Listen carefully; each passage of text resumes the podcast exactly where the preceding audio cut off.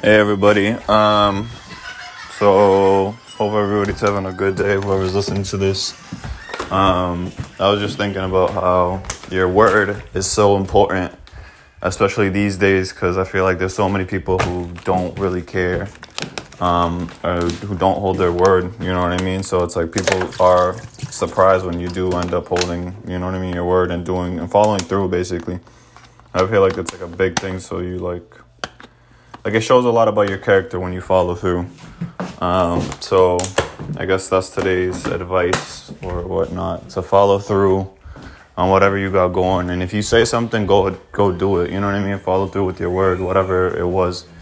Um, and sometimes too, you gotta realize too when you gotta like hold back. Like don't be like pro- making empty promises, and people are expecting something of you when you don't. You know what I mean? Go through.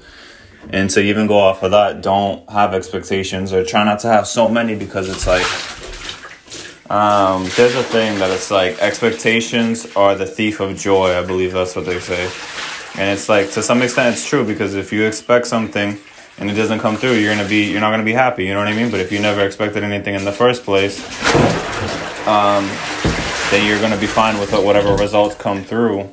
Not to say that you should be like, oh, like like it doesn't matter if I do crappy, I do crappy. Like try your best, what in whatever you do. But yeah, like your word is your bond, as they say.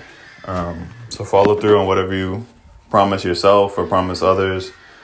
Um, and at the end of the day, you know what I mean? Like follow through on whatever you got to do. Um, your word is so important these days. Um, but yeah, thanks for listening. I appreciate whoever listens daily. Um, shout out to you guys. You guys are the real ones. And I hope it helps. You know what I mean?